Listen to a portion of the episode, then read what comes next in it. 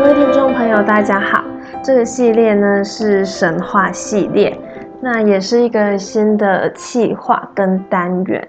那因为最近我身体有点不太舒适，所以本来是想要为大家介绍用朗读的方式介绍一些呃中西方的神话，但是身体实在是有点不能负荷，所以我想改变一下方式。就是先为大家介绍一些神话的基本概念。那所有参考的书籍我会呃就是附注在说明栏那边。如果大家有兴趣，也可以去翻阅或是借阅来阅读这样子。好，那么第一集啊，我们就要先来探讨神话的起源为何。嗯，我们知道。神话的产生其实是源于这个人对未知事物的一种解释。在中者里面，我们有提到，先民一旦呃中者第一二集吧，先民一旦有这个比较有时间，那比较不会因为生命受到威胁，他他们就会开始思考天人之间的关系。那先民一旦有思考能力的话，呃，我们就会对四周环境有无数猜测、幻想跟估量，嗯，这也是非常理所当然的一件事。就是呃，假设我们现在在一个未知的地方，我们当然会去想啊，为什么会发生这种事情？呃，为什么？呃，未来会怎么样？那现在又是怎么样？我们脑子就会浮现很多很多一些猜想、猜想跟试问。那先民如果面对一些不能理解或是不能解释的自然现象，就是以他们当时的这个环境跟科技无法下去做解释的话，他们会有一套自圆其说的一个解释去解释它，去圆满它，去融合它。那这是这就是我们的古人类解释自然现象的一个初步尝试。呃，也就是说，古代神话其实可以视为先民解释自然的科学或是哲学领域，这非常有意思。因为我们人会一直去探究我们跟天的关系，天跟自然的关系，人跟自然的关系，我们会不断的去叩问之。好，那其实人跟自然的关系永远是神话永恒的母题啦。那。有人对神话下定义，这边是袁科先生对神话下定义，转转引苏联学者高尔基苏联的文学，他指出神话是自然现象对自然的斗争，以及社会生活在广大的艺术概括中的一个反应。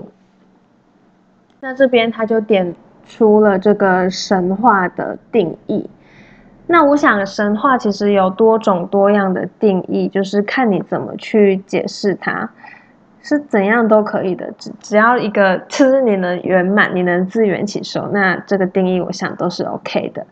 好的，那一般来说啊，原始人类他们会去探索自然的现象和规律，他们会倾向相信在这之中有超自然，还有超人力的主宰。就是神这个东西，其实我们也可以搭配中者，你会觉得哇，这是可以贯通的。温室者竟然是可以贯通的，它不会受这个自然物理跟生理所限制或者是影响，它甚至可以主宰人类的物质跟精神世界。也就是说，先民啊，原始人类啊，古人，他是相信有一种不不能受人为控制的这个力量存在的。OK，也就是所谓的超自然的现象。那我们现在要来讨论这个神奇体系。出名社会的神奇体系其实是由多神体系转向一元化。出名的神奇体系以多神主义为主。那新石器时代的时候，万物有灵观念会支配人类的思维。那这种古老的宗教观念。也形成了原始神话的核心。一开始是多神，那转向一神这样子。那其后更是孕育出种种的神话故事。随着人类社会从原始部族，然后氏族制，走向有系统的社群联邦制，神也从多神转向主神。主神就是意味着有家族系统的产生。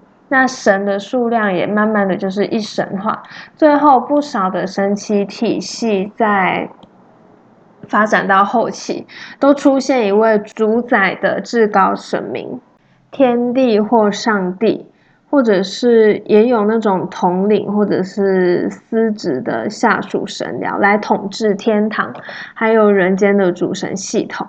那后期也有一些古埃及的宗教、希伯来人的信仰、基督信仰，还有伊斯兰信仰，也都是大概这样子的模式。那我们这边其实呃，主宰神的部分，如果大家有疑问的话，其实可以回到中哲系列、中国哲学史系列，那里我们有为大家介绍世族制，还有这个殷商的地跟天的概念。这样两个搭配起来，我想会更融会贯通啦。对，好，那我们现在为大家介绍神有四四种种类，好，分别是哪四种呢？第一种就是具属性而分辨的自然神、社会神跟兽形神等等，我们会帮大家一一的介绍。那我们现在只是先把它列罗列出来。第二种是具形式分辨的物形神，就是它会有图腾、拟人神和抽象神。第三种是具民族学分辨的部落神跟民族神，这比较好理解。第四种是具发展历程而分辨的单独神、家族系统神、主神跟属神，这是神的一个四种种类。那自然神是最早出现的神奇，它都是出于人类对大自然的敬畏之心，也是最一开始、最原本、最初始的神，例如风啊、雨啊、山河等物象。因为一开始啊，初明原始时期，人类其实对自然的物象跟事理不了解，都是由他们自己自己怎么想，那自己怎么解读去解读的。那在生活上又非常仰赖这些自然现象，例如日月风雨山河海，甚至是树木这些物象，那自然也会产生恐惧啊，因为你不知道哪一天会下雨。那一旦下雨，房子垮了怎么办？就是会有那种恐惧感。那先民认为自然神与人类一样，都有喜怒哀乐百般的情感，所以就是说，先民对自然神就会开始有那种崇拜啊和感恩之心，他们就会想要开始去讨好这些神奇。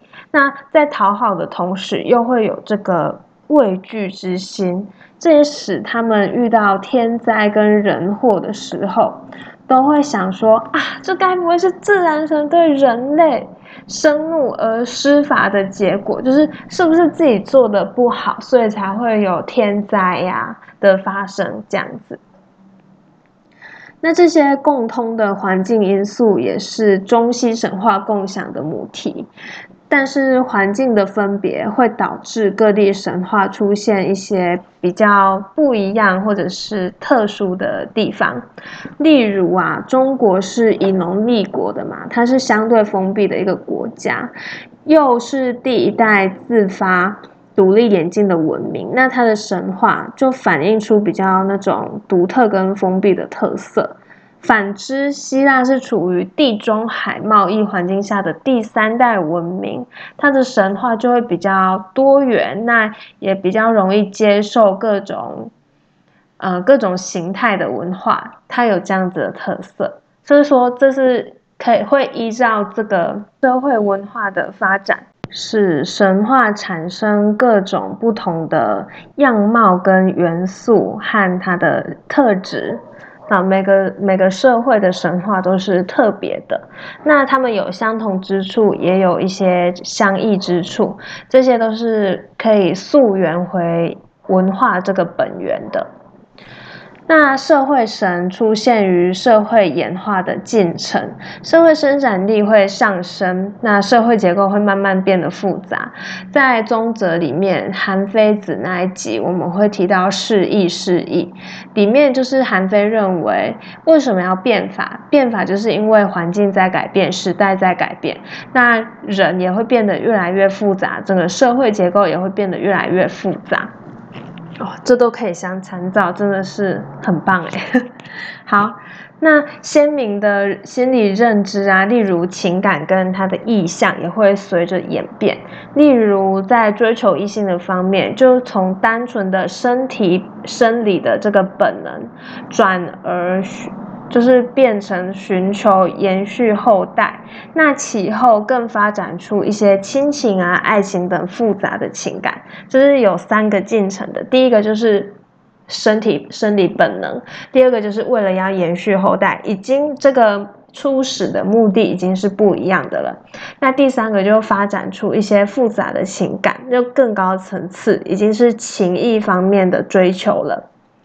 那人们啊，对这种现象是不能够理解驾驭的，心心里会觉得哦，好无奈哦，甚至会觉得造化弄人。所以啊，他将这种复杂情绪啊，呃，转向投射在一个新的生命控制，那从而出现，例如像命运神、爱神这种神奇的出现。那还有啊，宗族跟城邦。开始出现以后，就会开始会有祖先神和守护神这一类神奇的出现。那社会分工啊，生产分工会形成各行各业，所以也会有很多功能神，例如工艺女神雅典娜、铁匠神这个呃赫斐斯托斯，或者是我们台湾也有一些民间的戏曲神奇呀。这些的出现都是功能神，也就是因为社会分工，那形成行业就会出现这一类守护的神奇。好，那社会功能神是指把社会现象和社会力量人格化后形成的神话工艺，以及具有各种社会功能的神奇。那其实很多社会神是源出于自然神的，他们既代表某种自然力量，也代表某种社会功能。好，例如，呃，命运神话里面的阿波罗，他原本是太阳神，有光明的意思，他是一个光明之源，他每天就驾着太阳车从东边走到西边，他为人类带来白昼。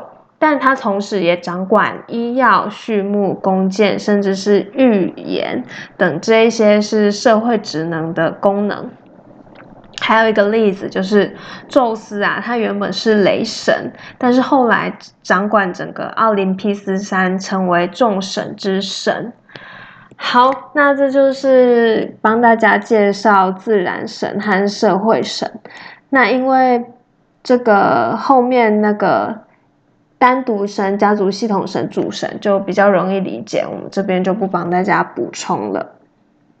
很可爱吧？你不知道神有这么多学问，对吧？我觉得多听多涉略一些东西是没有坏处的。好的，那接下来我们要为大家介绍的是图腾和物形神。物形神是古老的神的形态，属于出名崇拜的对象。那物形神的出现是人类对社会或者是植物或者是一般物件加以神化崇拜的结果。物神这一词啊，原出于拉丁文，它原本的意思是精心制成的东西。物形神被视为具有神秘功、神秘能力的物件。呃，物形神物这个物形，它可以是自然的，那也可以是人造的。在采集时代啊，人类把赖以为生，或者是曾经对氏族有贡献的某些野果树啊，封为圣树，以作崇拜。那法国学者布罗塞他在一七六零年完成的物种崇拜，就是在讨论这个物形神的一个经典著作。呃，我是没看过。好，那图腾啊，一开始其实是古代社会的部族标志，它属于原始神话跟宗教。图腾大家可以去搜寻，嗯，原住民族有图腾，拉丁美洲那边也有图腾，对，很很多原始的部落族群都有图腾的。大家可以去搜寻那些标志，它属于原始的神话跟宗教嘛。那图腾这个词，其实一开始是属于印第安语的音译，那源于奥济布瓦族的方言，有亲属标记的含义。嗯，意思就是说，它是一个民族的标志或者是图志。那发展到氏族社会阶段，人们就会开始相信各个氏族分别源于。源出于一些特定的物质，并且它就会以这个物族物类作为这个氏族的图腾。大多数的氏族以动物作为图腾，在在第二多就是植物。例如这个奥季布瓦部族有二十三个氏族都是以动物为图腾，例如狼氏、鹤氏、鹰氏。